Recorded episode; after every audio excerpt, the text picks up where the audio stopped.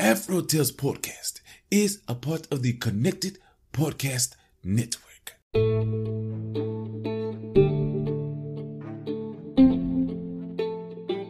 Well, hello there. I'm Aman Mazingo, your storyteller, and this is season two of the Afro Tales podcast, where we journey through the Americas and the Caribbean to explore the tales that grew from its African diaspora. I want to thank Art by Chalet for the beautiful episode art, and especially thank you for joining us on today's adventure.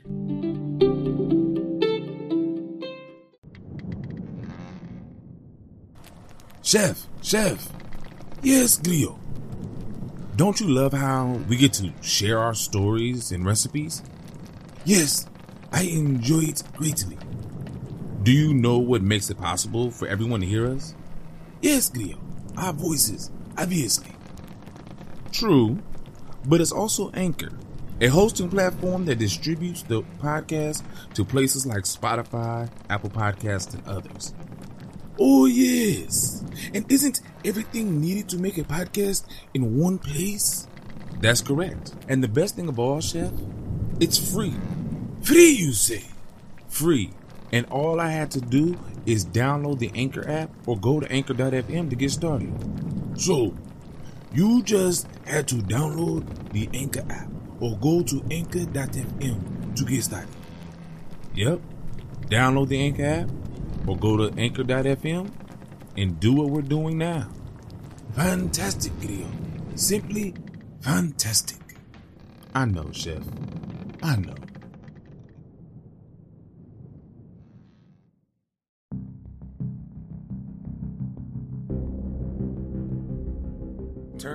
Into Nuna.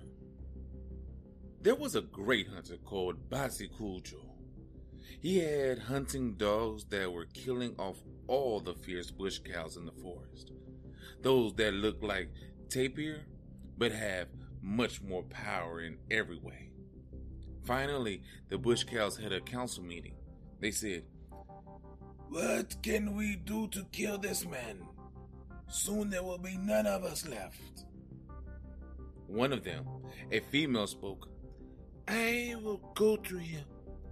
I have a plan that will lure him back so we can kill him.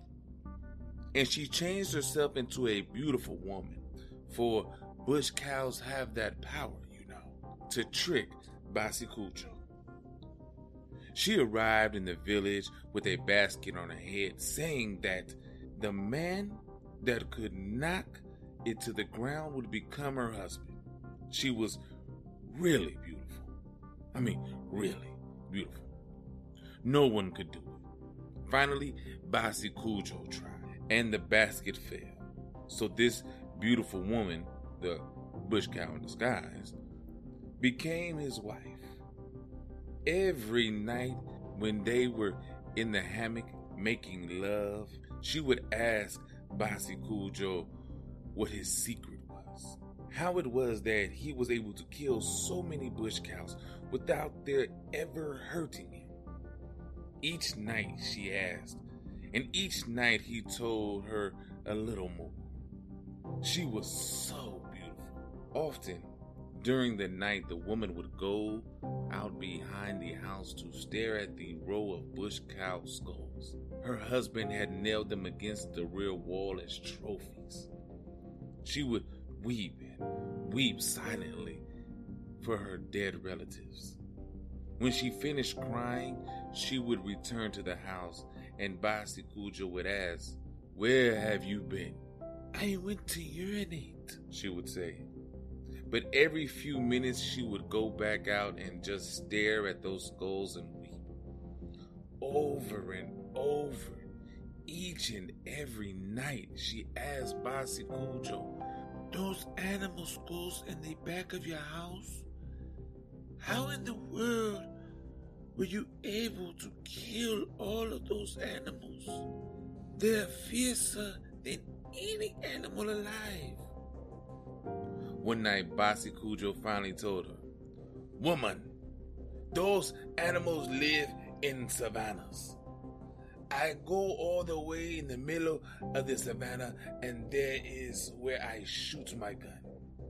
When they come charging, I toss my gun aside and climb a palm tree, and then the animals circle around me fiercely, chew at the trunk, and try and fell it.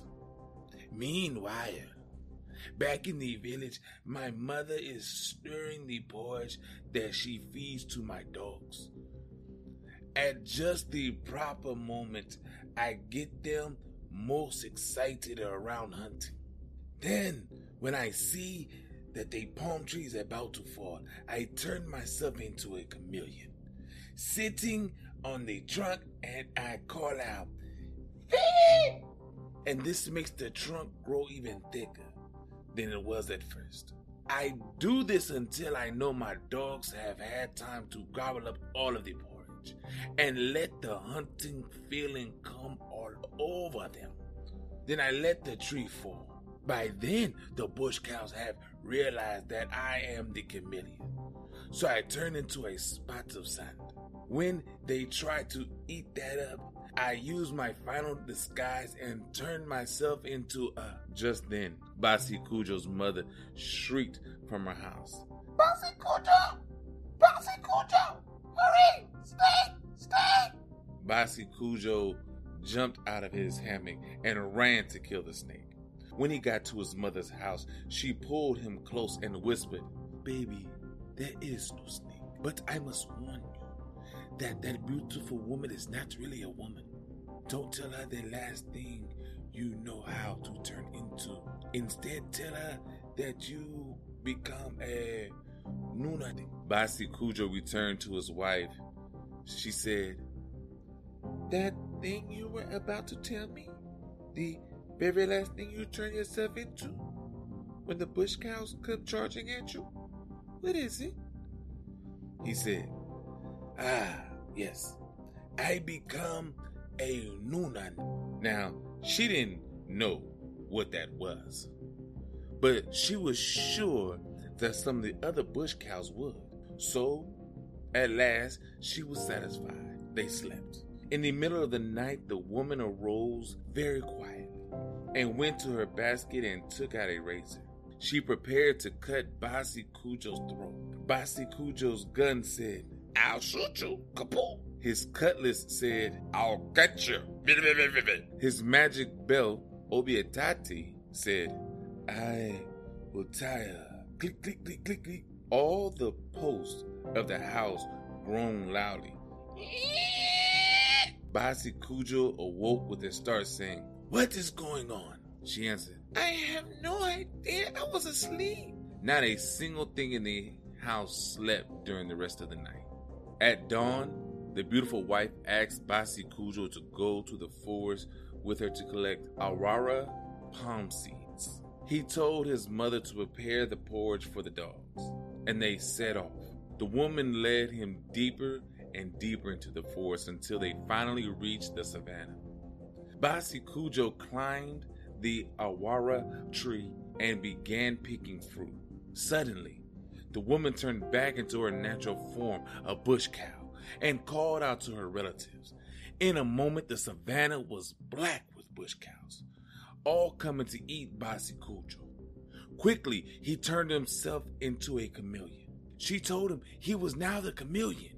So they began felling the tree. When it finally fell, they couldn't find the chameleon. She said, Eat the spot of sand. It's Basi Cujo. After a while, they could not find the sand. Basi Cujo had turned himself into a tiny Awara palm thorn and hidden himself by sticking himself into a leaf. She said, Destroy the Nuna! Destroy it! Destroy the Nuna! He's turned himself into a Nuna? The bush cows milled around in confusion because, in fact, none of them knew what a Nuna was because it meant nothing. Meanwhile, Basi Cujo's hunting dogs, who by then had finished eating their porridge, had been untied, arrived at the scene and they ripped every last bush cow to shreds, except for one. Basi Cujo saw that the last bush cow was pregnant and he called off the dogs. This bush cow was hiding in a cave near a stream. She called out, Cujo, have mercy. You're about to kill your offspring. He grabbed her by one side, ripping off the whole leg, and then shoved her back into the cave. Now, you know the importance of Nuna nothing. The end. Yeah. Yeah. How'd you like that story? Who's the good guy? Who's the bad guy? Right? the ending, crazy, right? Ripped her whole leg off, left her for dead. I don't know what happened to the to the, to her, the baby, nothing, nothing. Being it came from Suriname, I had to I had to do a little bit more research for this one because uh, I I felt like I couldn't give you a good. I couldn't give my good reply, my my good review of it without doing some research. And it's amazing. So I want to read this to you an insert from a book called The Two Evenings in Saramaka. There's a little detail about the story and what the story actually means. Okay, here is. In the common West Indian plot, a white princess is seduced by an evil animal in disguise. The action unfolds on a purely domestic plane, involving personal dangers and triumphs. And the central characters are, quote unquote, empathetic, if a bit strange, white folks. But in the Nuna tale and others of the genre in Saramaka, two worlds are pitted in mortal battle. Quote unquote, our world, that of the Saramaka, and another rhetorically that of the bush cows, historically and structurally that of white folks.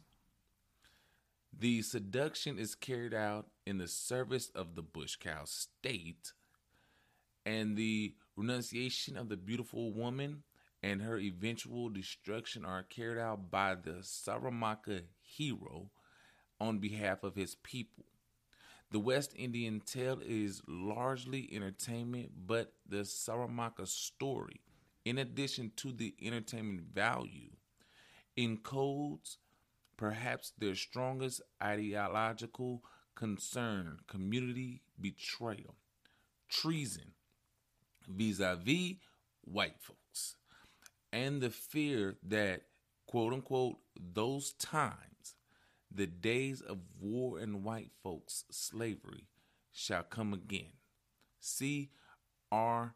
Price, 1983. And when I read that, it enlightened so much about the story that I didn't get at first because I don't know the history of the Saramaka people. And it has literally pushed me to want to learn more and more about the Saramaka and more about the Maroons all over the the diaspora. Because they fought for their freedom in times when the American slaves hadn't even you know really gotten there yet. And these people were not only fighting for their freedom getting free and living on the land. That's why they're called maroons. That's where the Saramaka people come from. That's these kind of people. And constantly fighting to ensure that they don't go back to that. you gotta love it, right? You gotta love it. And I love it. And I hope to bring you more stories like this that have such a deep and profound um, message in them. And I thank you for for coming on this journey with me this far, and I hope I can take you further. All right? As always, thank you, thank you, thank you, and have a blessed day.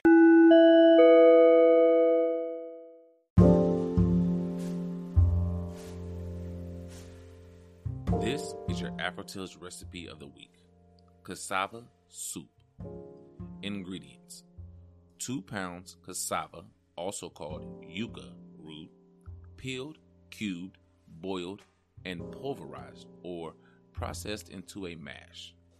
1 quart chicken broth, 6 large cloves of garlic, peeled and chopped fine, 1 large onion, peeled and chopped fine, 4 tablespoons olive oil, 1 pound beef shank bone, 2 bay leaves, salt and ground cumin to taste, 1 red bell pepper, cored, seeded, and chopped fine, 3 stalks of celery, leaves and tough bottoms removed and chopped fine, 1 pound smoked fish fillet, 2 to 3 cups coconut milk or to taste, 3 quarts water, fresh cilantro chopped for garnish, freshly prepared crispy bacon chunks for garnish. Directions Put the water in a large cooking pot. Add in the smoked fish and beef shank and boil them for 15 to 20 minutes. Remove the shank and fish, scoop the marrow out of the shank bone, and mince the fish. Add the mashed cassava into the pot, along with the finely chopped red pepper, onion, celery, and garlic. Add in the chicken broth, bay leaves, and salt and cumin to taste. Then cook at a gentle boil for about half an hour. Lastly, add in the cooked and minced meat and fish. Add the coconut milk, stir everything together well, and cook at a simmer now for another 15 minutes. Soup can be served alone in a bowl garnished with cilantro and bacon bits, or traditionally with freshly cooked rice added on top into the soup. That is your Afro Tales recipe of the week.